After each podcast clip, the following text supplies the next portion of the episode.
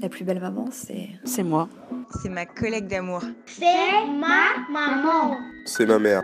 C'est celle de chaque enfant. La plus belle maman, c'est ma belle-mère. C'est ma propre maman. C'est ma mère. La plus belle maman. Mais c'est toi, voyons. La plus belle maman, c'est toi. Bienvenue sur ton podcast. Je suis Louise Curie et ici on échange avec des femmes devenues mamans. Parce que ton rôle de mère est si important dans la société et que tu mérites du temps pour toi, je t'offre ce moment de partage et de bienveillance afin d'alléger un peu ton quotidien. À chaque fois que vous avez euh, des doutes, que vous avez peur, euh, dites-vous qu'il faut y aller, il faut, il faut avoir le courage de partir. Donc partez vers vos rêves.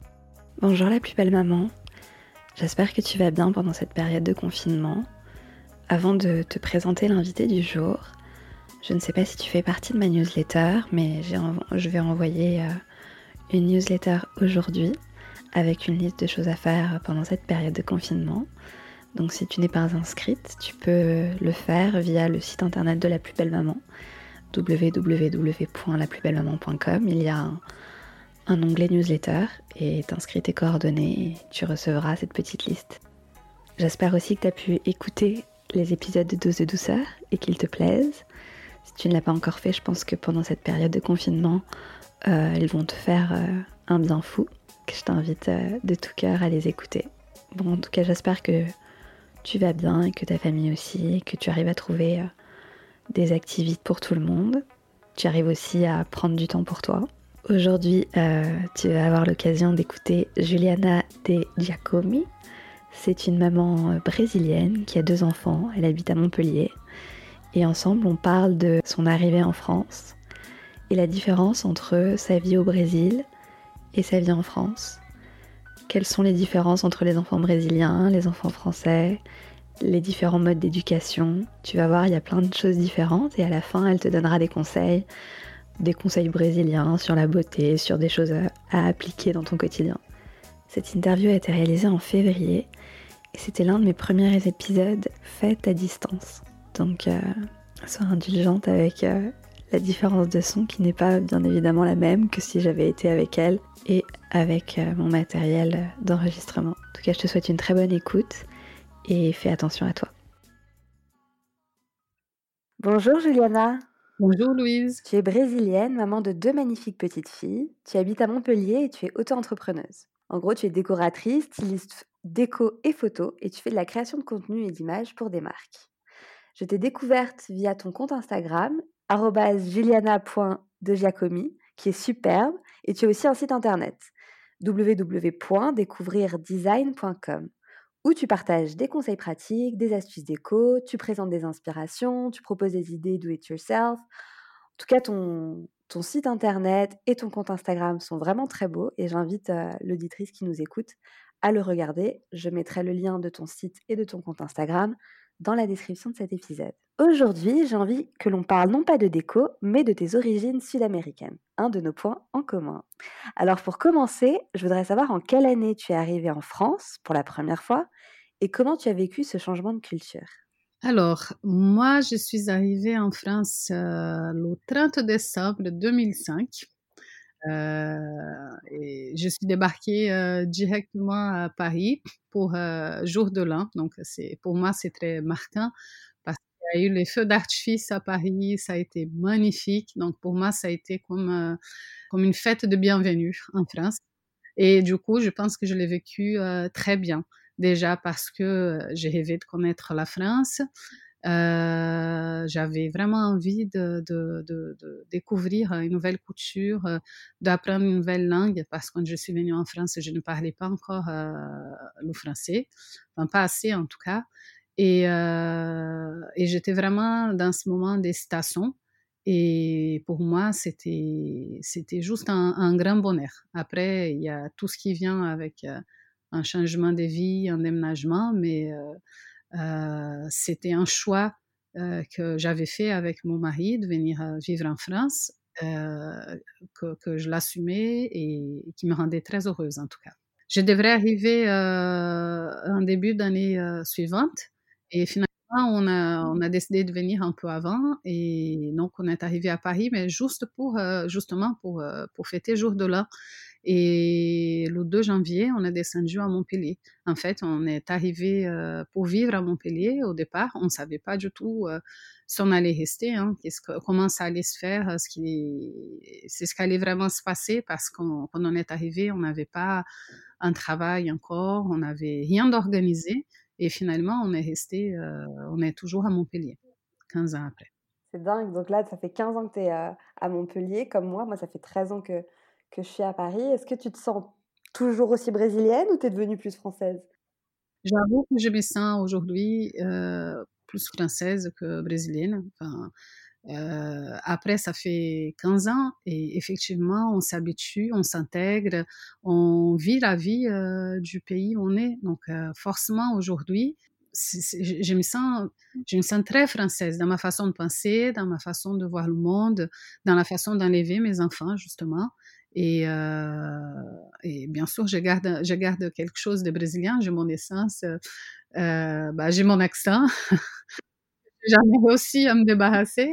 Et qu'il y en a qui me disent même que c'est un atout. Pour moi, parfois, c'est euh, quelque chose que j'aurais aimé avoir pu, pu en perdre parce que je, me sentirais très fière de, parler le français sans accent.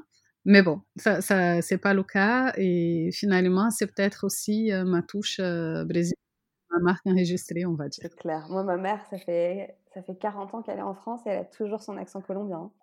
Ouais, ben, là, là je pense que ça va être pareil pour moi. Hein.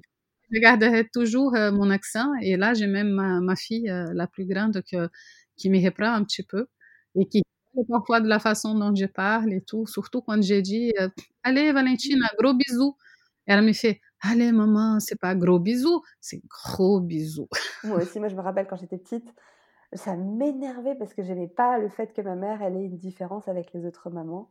Et à chaque fois, j'étais là, ça m'énervait qu'elle ait un accent parce que bah, quand on est petit, on n'aime pas trop des fois la différence. Donc, je la reprenais aussi comme ta fille. Oui, c'est sûr. Moi, j'essaie de lui dire toujours que ça, c'est une richesse et qu'elle est très intelligente et très de, de, de, pouvoir, euh, elle a un, beau savoir-faire euh, de pouvoir parler euh, de langue. Justement pour qu'on n'en arrive pas là, parce que j'ai beaucoup de, de, copines aussi qui m'ont raconté des histoires, style, leurs enfants n'ont pas envie de parler le portugais, ils ont honte de parler le portugais, etc. Et donc, pour essayer d'éviter ça, j'ai toujours essayé de l'expliquer que c'était plutôt une richesse de, de, pouvoir parler deux langues. Mais effectivement, je me confronte aujourd'hui euh, au fait qu'elle adore me corriger. C'est ta maîtresse. Et elle parle bien le, le portugais? Oui, elle parle très bien le portugais. Euh, elle passe d'une langue à l'autre sans aucun problème. Après, aujourd'hui, je commence à, à, voir quelques limitations, à sentir quelques limitations. Euh, euh, en termes de vocabulaire, forcément, parce qu'elle n'est pas, enfin, elle est pas au Brésil à parler avec les gens tous les jours. Et c'est très rigolo parce que, en fait, elle parle le portugais de la même façon dont elle parle le français. Euh, donc, c'est-à-dire qu'elle va utiliser des expressions euh, françaises euh, pour parler en portugais. comme les enfants ici, ils utilisent souvent le re donc, je vais refaire, je vais redessiner, je vais ressortir. Et du coup, elle a fait ça en portugais, sauf que ça n'existe pas chez nous. Et pour nous, on rajoute toujours le à nouveau. Donc, on va faire à nouveau. Et du coup, elle, elle va toujours mettre le re avant, avant les mots, par exemple. Donc, c'est très mignon. Et voilà, la conjugue parfois les verbes euh, euh, aussi comme elle conjugue en français. Euh, mais d'une façon générale, elle parle très bien et elle se fait comprendre parfaitement. Et elle se considère brésilienne? Valentina est allée au Brésil que deux fois pour l'instant. Et elle aime beaucoup. Elle nous réclame d'ailleurs de, de, retourner. Pense que je l'ai jamais. Enfin, on n'a jamais trop parlé de ça parce que j'essaye de pas trop enfin, je, trouve que ça peut le porter un peu de confusion euh, dans sa tête pour l'instant. Donc, j'essaye de pas trop rentrer dans, dans ces questionnements, mais je lui dis toujours que, qu'elle a quand même la double nationalité et qu'elle peut toujours vivre en France ou au Brésil. Euh, elle, aura toujours une place ici ou là-bas. Si, du coup, elle me pose des questions parfois. Si quand elle va grandir, elle va pouvoir aller habiter là-bas. Et je lui dis, bah, si c'est ce que tu veux, oui, tu pourras. Euh, mais pour l'instant, tu restes là avec maman et papa. On ne veut pas que, que, que, tu lui quittes pour le moment. Et elle me dit, mais de toute façon, je ne vais jamais te quitter, maman, mais jamais Elle a quel âge? Elle a 6 ans. Oh là là là là. Et j'imagine que là-bas au Brésil, elle a plein de cousins, elle a une grande famille, non? Oui, tout à fait. Tout l'inverse d'ici, parce que ici, on a juste la maman et la sœur de mon mari et personne d'autre. Mmh. Euh, pour la famille, hein, je veux dire. On a, on a, on a quand même des amis euh, auxquels elle, elle est d'ailleurs très, très attachée. Et au Brésil, on a une grande famille. Moi, j'ai un frère et une sœur. Par contre, je suis la seule à avoir eu des enfants pour, pour l'instant. Mais après, euh, j'ai tous mes cousins qui ont tous des enfants à côté. Et euh, c'est le genre de famille qui se réunit euh, tous, tous les dimanches chez, chez ma grand-mère.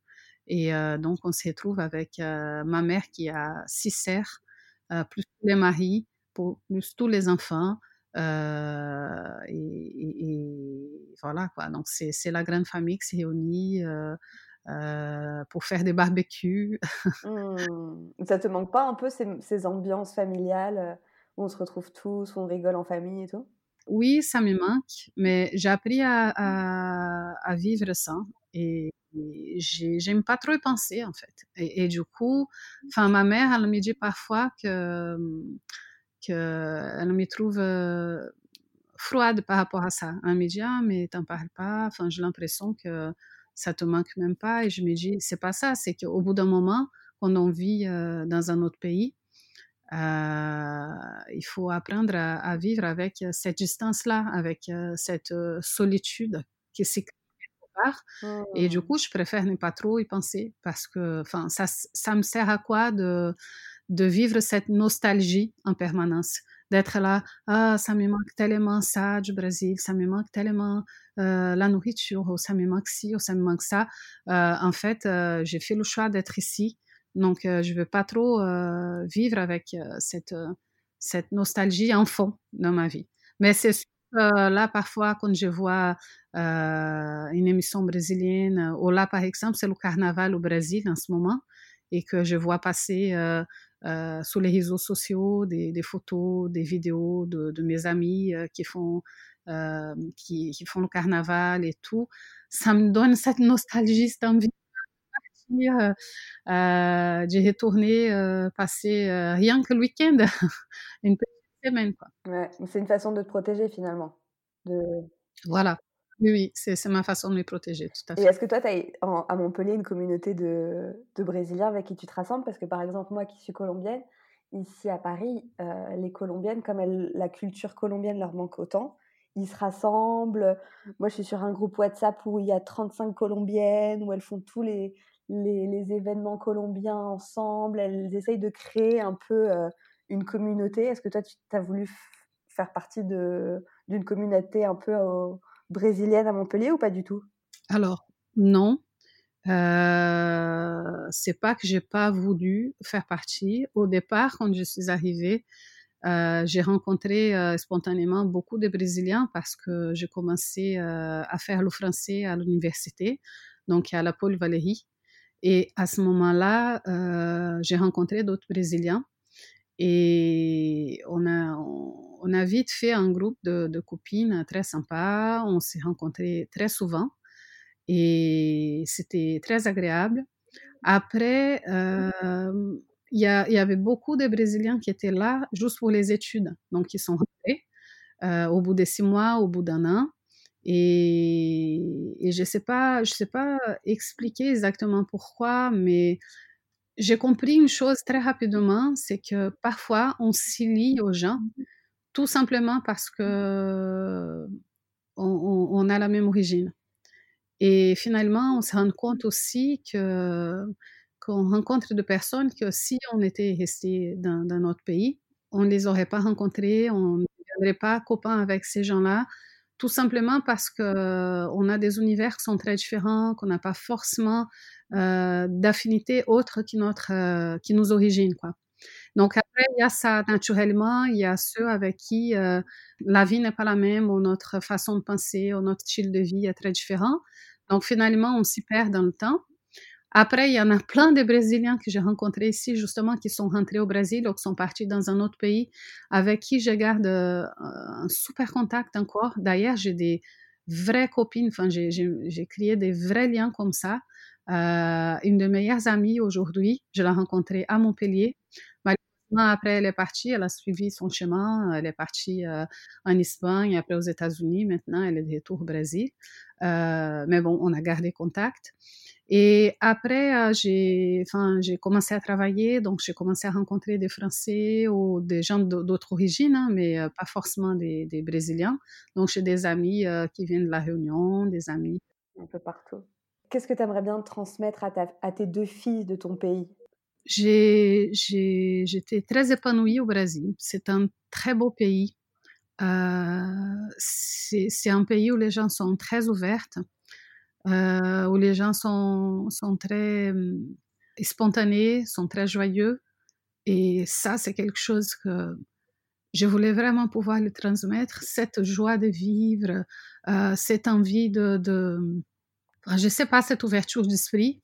Euh, je trouve que c'est vraiment quelque chose de très sympa, de, très fort chez les Brésiliens. On a une énergie assez impressionnante et quand on est là-bas, enfin, quand on est réunis, euh, quand on est en famille, quand on est entre amis, on a l'impression qu'on peut changer le monde et tout, qu'on va, enfin, c'est assez impressionnant. Et ça, je, voulais pouvoir le transmettre.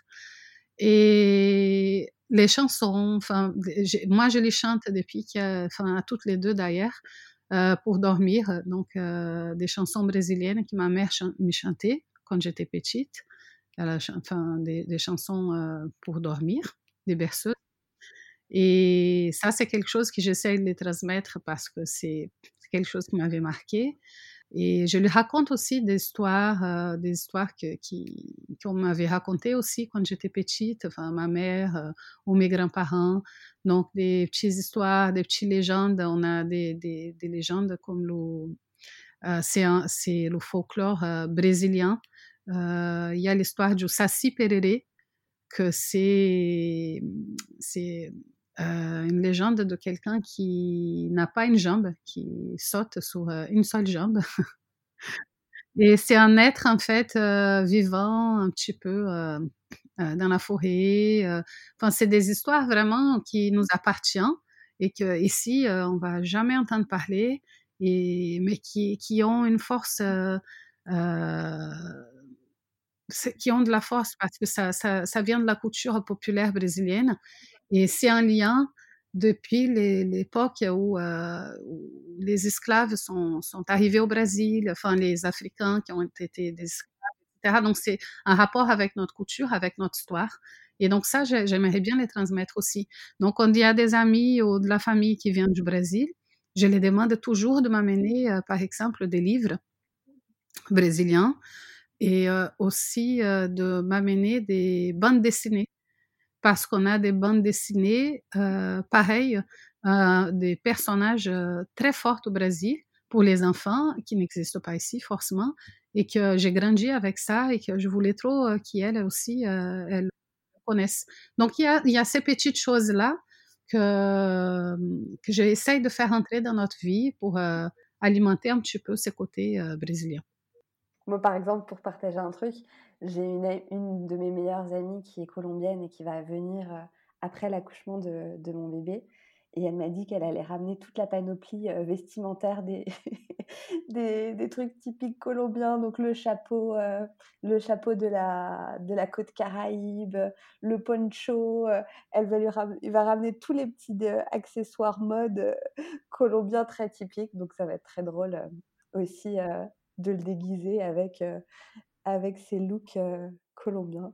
C'est très rigolo. Hein. Après, moi, j'aurais aimé qu'aussi dans ma région, on ait peut-être euh, des, vêtements comme ça, mais c'est pas forcément local. Au Brésil, c'est un pays qui est très grand, avec une couture qui est très différente selon les régions. Donc, pareil, je suis née dans une région. Après, à 11 ans, j'ai déménagé dans une autre région qui sont très différentes. Et la couture est très différente aussi. Et moi, c'est un peu l'inverse par rapport aux vêtements. parce que j'ai, enfin, au Brésil, on a encore beaucoup cette couture où les filles s'habillent en rose, les garçons en bleu. On est très influencé par, par les États-Unis, donc il y a beaucoup de Disney, par exemple. Moi, c'est pas du tout ce que je préconise en fait pour, pour, pour, pour l'éducation de, de, nos enfants. Et donc, ma mère, parfois, elle vient, elle m'apporte des choses. Je fais, non, mais attends, c'est pas possible, c'est quoi ça? Les, les, les, vêtements piqués euh, euh, avec les princesses Disney. Euh, euh nous, on n'inculque pas trop cette couture à princesse. Je suis plutôt dans la force de la femme guerrière, etc. Donc, j'aime pas. Enfin, je respecte ça, mais c'est pas c'est ce que je veux. Enfin, je veux les, raconter. Et après aussi, je trouve que le Brésil a un, côté très sexiste et même les vêtements pour enfants, parfois, je trouve qu'ils sont très... Euh, comment expliquer? Ils sont très décolletés. Sexy, ouais. Et voilà, euh, là, les, les, les motifs euh, animal print pour les bébés, pour les enfants. Enfin, c'est des choses que j'ai, je n'aime pas trop. Après, ça correspond tout à fait à la couture brésilienne, mais ça ne me correspond pas à moi qui habite ici en France. Et, voilà, c'est là où on voit euh, euh, tout, la différence culturelle et, comment le fait de déménager dans un autre pays, ça peut aussi changer notre façon d'éduquer un enfant. Moi aussi, pareil, je, je trouve qu'on hypersexualise le, les filles. Moi, j'ai une petite cousine, on lui met du vernis à ongles, elle a 3-4 ans, mais euh, des cool... elle, va, elle va se faire les ongles tout le temps, elle se fait plus les ongles que moi. Euh, c'est impressionnant comment on les, on les vieillit si vite, quoi. Oui, c'est ça. Mais, la, enfin, la première fois qu'on est allé au Brésil, justement, notre première réunion de famille chez mamie, il y a le fils de, de, mon cousin, enfin la fille de mon cousin, va jouer avec Valentine et rapidement Valentine revient avec un rouge à lèvres rouge. Et mon mari, en fait, elle se précipite direct pour, euh, pour essuyer sa bouche parce qu'elle fait Ah, mais c'est moche, c'est quoi ça? et tout. Et en fait, tout le monde qui nous regarde enfin, avec un regard un peu choqué, style Oh là là, mais qu'est-ce qu'ils ont? Et en fait, on a été un peu pris euh, au dépourvu, on va dire. On s'y attendait pas. Et après, j'ai dit bon, allez, on va pas non plus. Euh. Ben, elle avait trois ans à l'époque. Elle était vraiment toute petite et on s'attendait pas parce que si on, on la laissait pas se maquiller, etc. Donc c'est vrai que là, c'est c'est très euh, enfin très culturel, je pense, en Amérique euh, du Sud. Euh, comme, tu dis, le, maquillage, le vernis. Bah, j'ai plein de copines qui vont euh, chez le coiffeur euh, accompagner des, ces filles de 2-3 ans pour les faire lisser les cheveux, par exemple. Euh, et moi, franchement, je suis pas là encore. J'aimerais bien que Valentina reste enfant euh, un max avant de, de, d'être confrontée à, à, ces questions euh, beauté, etc. Et surtout que les, les cheveux d'un enfant, ils sont tellement vierges et purs que tu te dis, t'imagines le lissage à 3 ans, genre comment on abîme les cheveux d'une petite, c'est horrible. Voilà, c'est ça. Et après, c'est aussi le fait que si on commence à, à, à les faire euh, lisser les cheveux à trois ans, enfin, j'ai peur d'être en train de l'envoyer un message comme quoi euh, ses cheveux ne sont pas beaux, mmh. qu'elle doit changer euh, pour être belle. Et je veux absolument pas lui transmettre ça parce que je veux justement l'inverse, qu'elle trouve qu'elle est belle euh, comme elle est et qu'elle n'a pas besoin de, de, de, de, laisser les cheveux, de, de les boucler euh, ou de les changer pour, pour, pour, être belle. Et je me dis, ça pour la tête d'un enfant, c'est assez compliqué. Du coup, euh, j'ai entendu euh, la fille d'une copine au Brésil qui, qui, disait Allez, maman, il faut qu'on aille chez le coiffeur, il faut que je lisse mes cheveux parce que euh, je les aime pas boucler comme ça, ils sont moches. Et ça, c'était une fille de 3, 4 ans. Et je, je me suis dit, c'est enfin, dommage. Enfin, moi, je trouve ça dommage. Finalement, c'est le copier-coller de la maman, quoi. Oui, voilà. Mais bon, elle a le temps de, de, de, penser à ça. Enfin, elle aura le temps de penser à ça plus tard. Maintenant, il faut peut-être qu'elle joue à d'autres choses. C'est clair. Et est-ce que, aussi, j'imagine, hein, je pense que ça doit être la même chose, mais est-ce que les enfants, ils sont pas comme des enfants rois, un peu capricieux, qui veulent tout, qui qui n'ont pas trop de limites, qui... Ou pas du tout? Je parle pour ce qui est de ma famille, euh, ils commandent beaucoup aux parents. Ils disent ramène-moi ci, ramène-moi ça. Ils vont jamais, ils sont pas du tout indépendants. Ils sont, ils vont jamais à la cuisine se préparer quelque chose. Même ceux qui ont 10, 11 ans, euh, ils vont rester devant la télé. Genre c'est, moi quand j'ai vu mes petits cousins euh, il y a quelques mois, j'étais vachement surprise de voir mes, mes cousins garçons qui commandaient leur mère ramène-moi ci, ramène-moi ça quoi. Ouais, ben en fait, c'est un peu ça. En fait, ça, c'est une question très complexe parce qu'effectivement, je pense que autant euh, en Colombie qu'au Brésil, euh, c'est des coutures euh, d'une certaine façon encore assez macho, voilà. Et en fait, c'est une société encore aujourd'hui chez ma grand-mère le dimanche justement. il y a les hommes qui vont être réunis autour du barbecue et les femmes qui préparent la table qui font à manger, qui débarrassent la table, qui vont faire la vaisselle.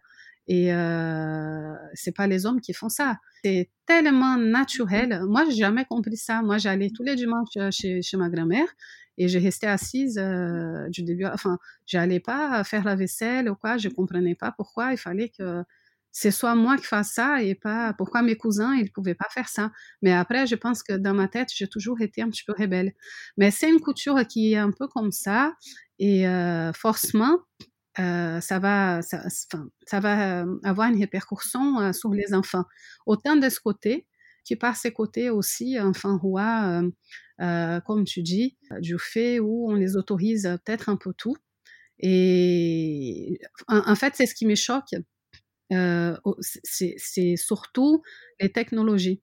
En fait, je vois que là-bas, les gens mettent, euh, un, un, ils accouplent l'iPad dans la poussette de bébé mmh. pour qu'ils puissent voir des dessins animés euh, pendant qu'ils sont au resto et qu'ils puissent rester en train de papoter avec les amis.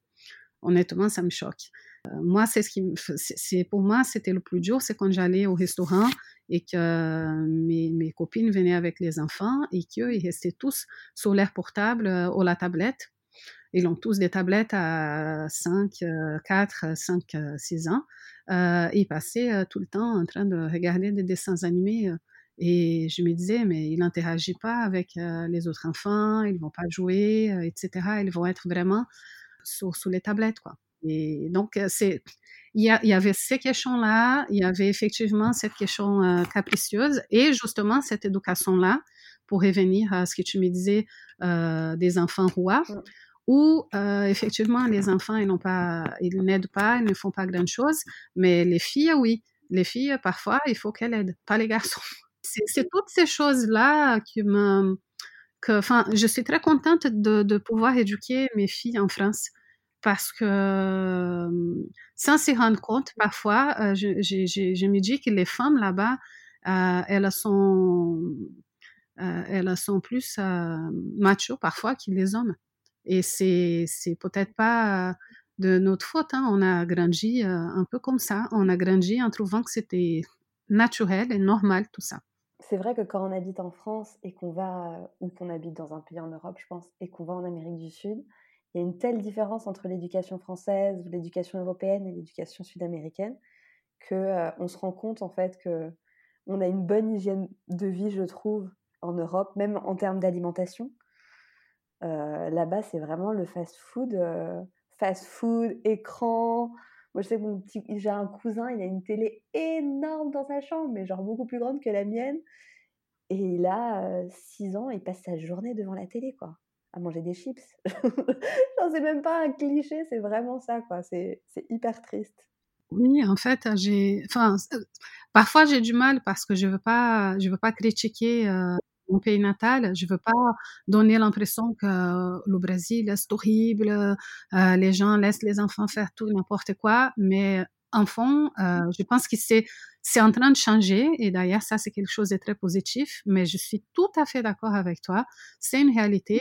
Après, euh, à savoir que au Brésil, euh, ils sont très télés. Et même moi, je parle ça en tant que décoratrice d'intérieur. Quand je regarde des projets de décoration euh, d'aménagement au Brésil, on voit que la télé, elle a toujours une place d'importance euh, dans la maison. Donc, en fait, met toujours la télé en valeur. Ici, c'est tout à fait l'inverse. Hein. On est tous en train d'essayer d'enlever les écrans de plus en plus. Euh, là-bas, euh, la télé, a une place euh, de, choix. dès qu'on arrive dans une maison, dans un appartement, on va être confronté à cette télé qui va être mise en valeur par un mur un, mur qui va être décoré, mais de façon à ce qu'on prête attention à cet écran. Et pareil, normalement, on a des télés dans toutes les chambres, au moins dans la chambre des parents. Ça, c'est sûr, certain. Chose que j'ai jamais compris dans ma maison, euh, une télé dans ma chambre, mais c'est juste impossible parce que pour moi, ma chambre, c'est pour s'y reposer, c'est pour euh, être tranquille. Donc, la télé, c'est jamais de la vie. Et euh, donc là-bas, déjà, ça existe cette couture. Donc après, forcément, c'est un pays aussi où les enfants sont souvent éduqués par des par des babysitters, par des des, des, des nounous qui vont les garder à la maison. donc c'est sûr qu'ils vont voir trop la télé. Et je l'ai dit par expérience. Hein, moi, j'ai grandi avec la télé. Donc, euh, heureusement que je pense que j'ai toujours aimé euh, jouer. Euh, j'avais beaucoup d'imagination. J'étais vraiment une fille rêveuse. Et ça, je retrouve chez Valentine aussi. Et je suis très contente. Mais moi, la télé, c'était à gogo, quoi. C'était quand je voulais. Et, du coup, je suis tout à fait d'accord que c'est que c'est une réalité par rapport à l'alimentation. C'est vrai, c'est pas faux. Je pense que là, en France aujourd'hui, on est trop dans l'inquiétude de, de, questions euh, écologiques. On y pense de plus en plus. On s'y tourne vers le bio, on s'y tourne vers euh, l'alimentation de qualité. On pense à l'avenir de nos enfants. Donc, euh, on pense au zéro déchet. on est en train, enfin pas tous, hein, mais une grande partie de la société en train de se poser des questions et de se tourner vers une transition écologique. Et je trouve que le Brésil, on est encore loin.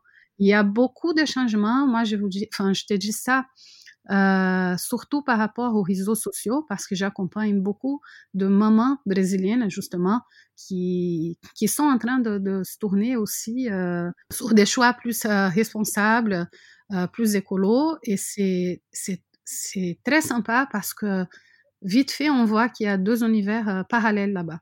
Donc, il y a vraiment ces, ces, ces mamans-là, ces familles qui font ces pas et qui, pour le coup, ils sont presque mis à l'écart. Enfin, ils sont, presque, ils deviennent presque différents du reste de la société. Euh, on les voit plutôt comme des, femmes féministes, comme euh, euh des, gens plutôt rebelles, enfin qui, qui, ne, qui ne rentrent pas forcément dans la case, hein, parce que c'est encore nouveau ça.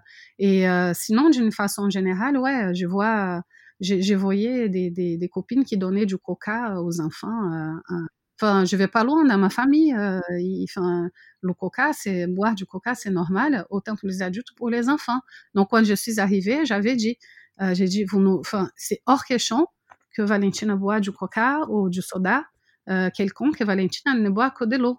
À l'époque, a trois ans, elle ne buvait même pas des jus de fruits encore. Donc, c'était que de l'eau. Et d'ailleurs, aujourd'hui encore, elle boit quasiment que de l'eau. Et euh, donc, j'ai prévenu tous. J'ai dit, euh, faut, faut pas la peine de lui proposer du coca. Et attention aux gâteaux et au sucre, pareil, parce que c'est des bonbons, ce genre de choses. Enfin, je vais pas l'empêcher, hein, je vais pas faire la maman euh, hystérique. Euh, non, elle peut pas manger ci, elle mange que du bio. C'est pas ça. Mais on essaie de l'éduquer en sorte qu'elle puisse avoir des limites, et savoir c'est ce qui est bien ou pas. Donc aujourd'hui, elle peut manger un chocolat, elle peut manger des gâteaux, mais elle a la conscience qu'il y a du sucre, que c'est pas forcément bien pour la santé et qu'il faut manger équilibré. Et là-bas, c'est c'est pas tout à fait ça.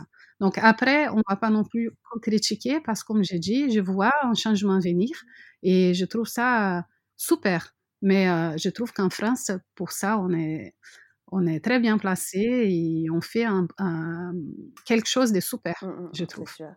Et est-ce que tu vois une différence entre l'école française, l'éducation à l'école, entre l'école française et l'école brésilienne? Ça, pour moi, c'est une question qui est un peu compliquée parce que du coup, euh, j'ai pas vraiment connu l'école française. Là, je me confronte, à l'école française euh, par rapport à Valentine, qui est un CP. Moi, en fait, la différence pour moi de l'éducation brésilienne à l'éducation française, c'est qu'au Brésil, si tu veux avoir la bonne éducation, déjà, il faut avoir des moyens. Donc moi, j'ai eu de la chance, je viens d'une famille de classe moyenne, donc euh, mes parents ont toujours euh, pu me payer des belles écoles. Donc euh, j'ai toujours été dans le privé. Et en termes d'éducation, je pense que j'ai reçu une très belle éducation. Ça m'a permis d'accéder à l'université, de faire un, master 2. J'étais d'ailleurs prof à l'université avant de venir au Brésil. Et j'ai trouvé que, enfin, moi, j'étais plutôt satisfaite de l'école d'une façon générale, mais parce que justement, comme j'explique, j'ai eu la chance de, pouvoir être dans des belles écoles. On est assez rigide par rapport à l'éducation là-bas. Euh, il faut savoir que le Brésil, on est un pays euh, de, quand même des foncières, des travailleurs, des gens euh, très ambitieux. Et c'est un pays où on n'a pas d'aide, on n'a pas beaucoup d'aide du gouvernement, on n'a pas beaucoup de, de euh, enfin, par exemple le chômage ou, mmh. le RSA ou, enfin, ou des aides à location, etc. Donc là-bas, il faut se battre. En fait, il faut travailler pour y arriver. Donc on grandit aussi dans cette optique-là et peut-être que euh, on est confronté depuis très petit euh, à ces problématiques parce qu'on sait direct que euh, il faut être bon pour y arriver, il faut avoir bon travail. Donc euh, ça, c'est aussi ce côté très américain qu'on a au Brésil. Donc moi, par exemple, ma mère m'a mis à l'école d'anglais à 8 ans. Euh, parce qu'il faut apprendre des langues, il faut, faut se préparer pour l'avenir. Donc j'ai grandi en écoutant ça, il faut être préparé pour l'avenir. Après, quand on est dans une école publique, c'est pas du tout la même chose. C'est triste d'ailleurs, l'éducation au Brésil, la qualité, euh, c'est de pire en pire depuis, euh, depuis tous ces, gouvernements qui passent et qui ne font rien pour l'éducation. Euh, d'ailleurs, ils font que, qu'empirer les choses. Après, en France, il y a, je trouve que il y a juste quelque chose que je trouve très dur en France, c'est pour l'école, je, trouve qu'ils sont très hum, rigides avec les enfants. Et ça, je ne suis pas sûre non plus que ce soit euh, la bonne méthode. Et ça, je parle des écoles plutôt classiques. Hein. Après, je sais qu'aujourd'hui, on a quand même du choix ici pour les écoles montessoriennes, pour des écoles euh, avec d'autres méthodes.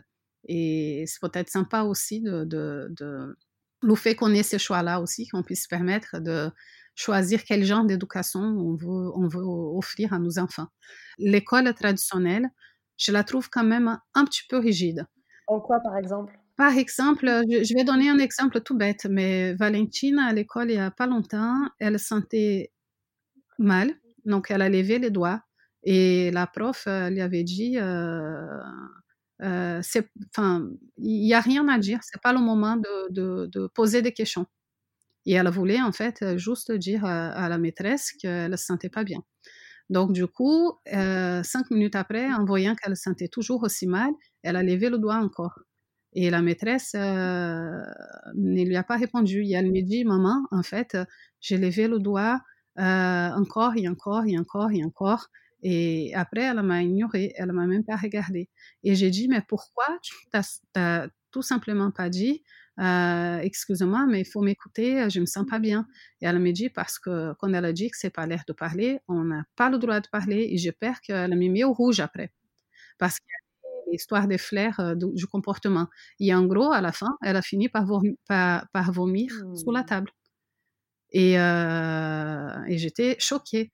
Et, euh, enfin, et quand j'ai dit ça à la maîtresse, j'ai dit, mais vous trouvez ça normal, en fait, qu'un enfant lève le doigt? Et elle me dit, oui, mais il faut, faut lui donner de la discipline. Vous savez, 25 enfants, si, si on ne les discipline pas, ouais.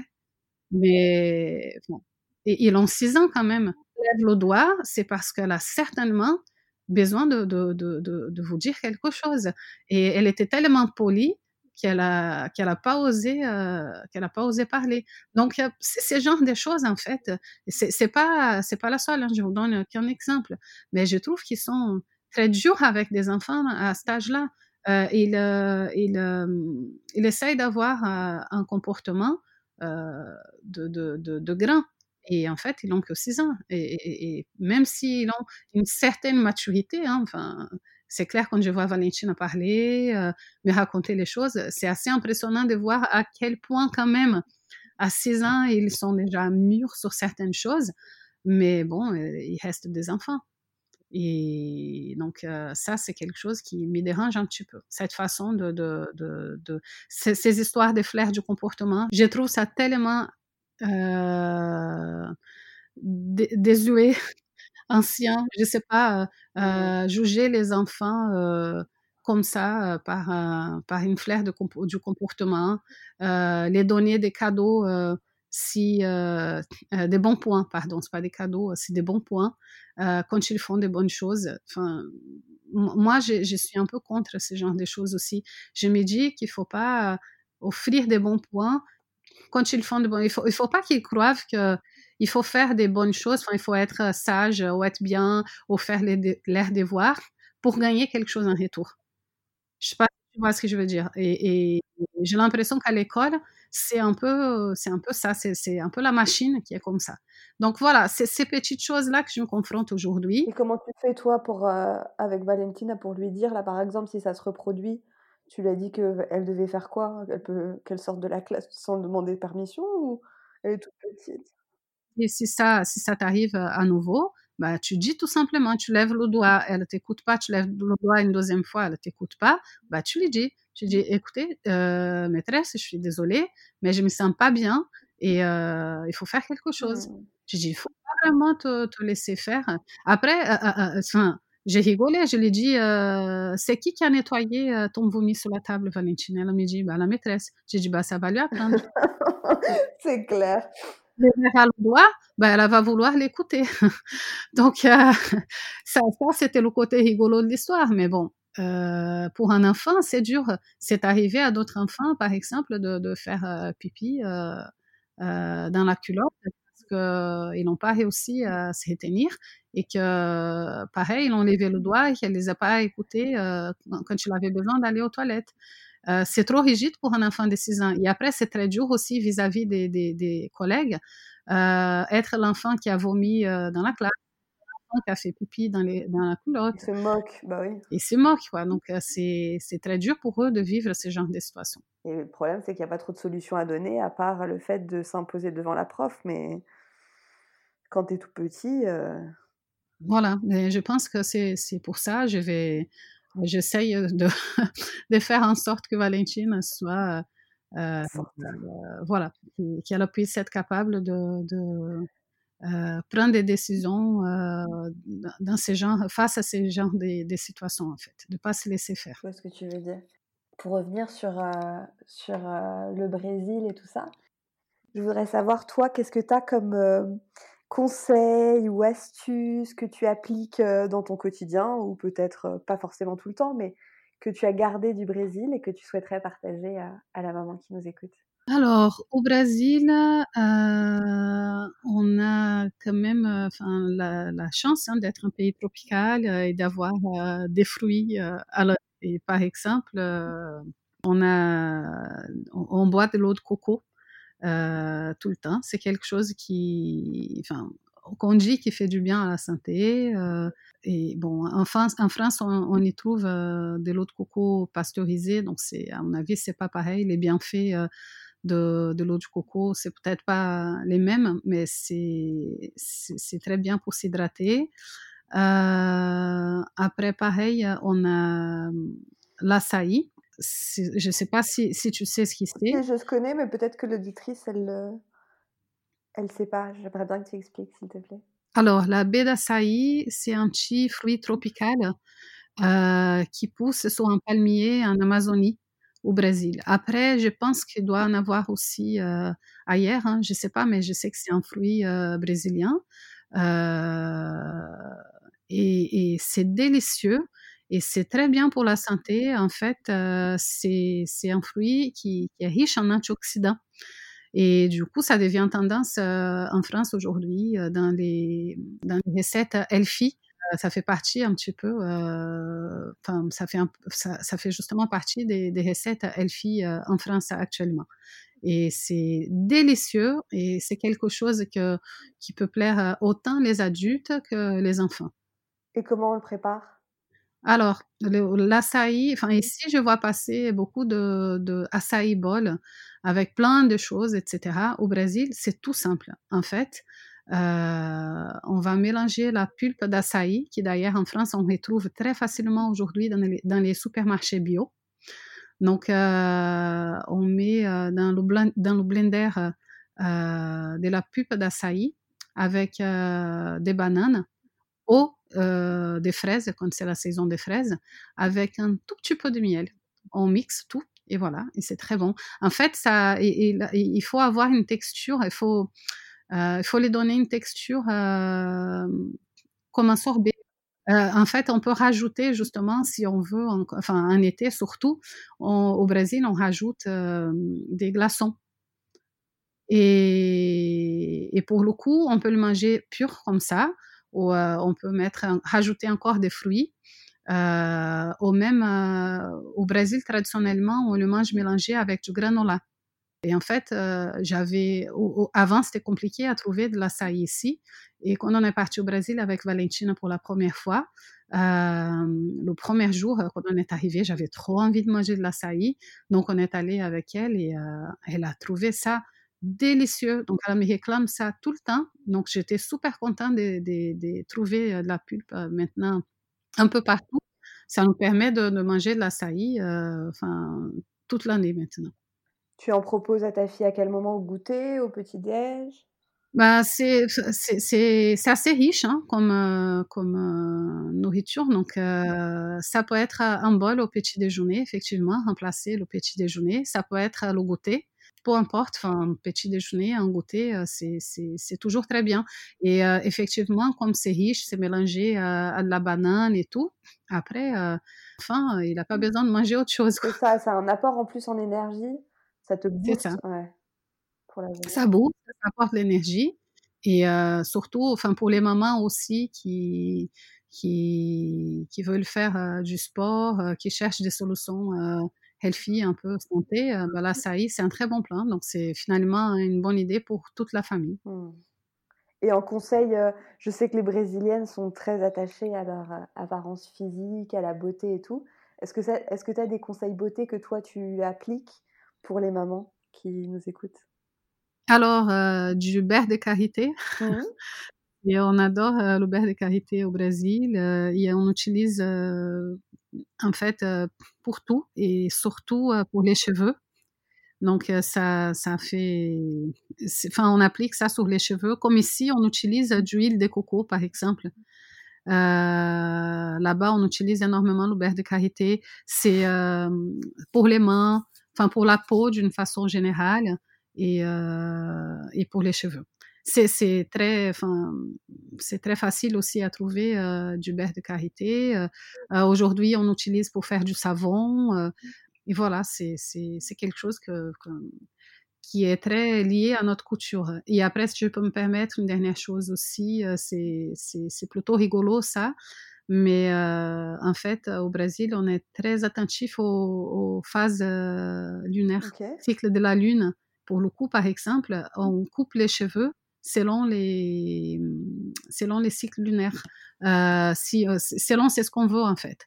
Si on veut faire pousser les cheveux, si on veut euh, enlever un peu le volume, ou si on veut justement avoir du volume. Donc c'est selon la lune, on, on, va couper les cheveux par rapport à, ce qu'on a besoin en fait. Et franchement, je sais que c'est plutôt une superstition, mais aujourd'hui, j'avoue que je le fais pas forcément à chaque fois. Mais euh, j'ai prêté attention à ça encore euh, quelques années. Euh, c'est là où j'ai dit que je deviens peut-être trop française, parce que je commence peut-être à oublier ces petites choses. Mais pendant des longues années encore, je faisais ça et j'ai toujours trouvé que... ça marchait. Ça marchait, tout à fait. Ah bon, bah alors il faut que je trouve sur Internet un site qui, te, qui met en relation les, les, cycles de la Lune avec les différentes formules de coupe alors. Oui, voilà, par exemple, euh, la, pleine lune, c'est pour euh, du volume. Donc moi qui ai toujours eu beaucoup de cheveux, euh, il fallait absolument éviter la pleine lune, par exemple, pour me couper les cheveux. Par rapport à la pleine lune et aux lunes, à quel moment il faut se couper les cheveux? C'est la nuit? Comment ça se passe pour bien comprendre la tradition?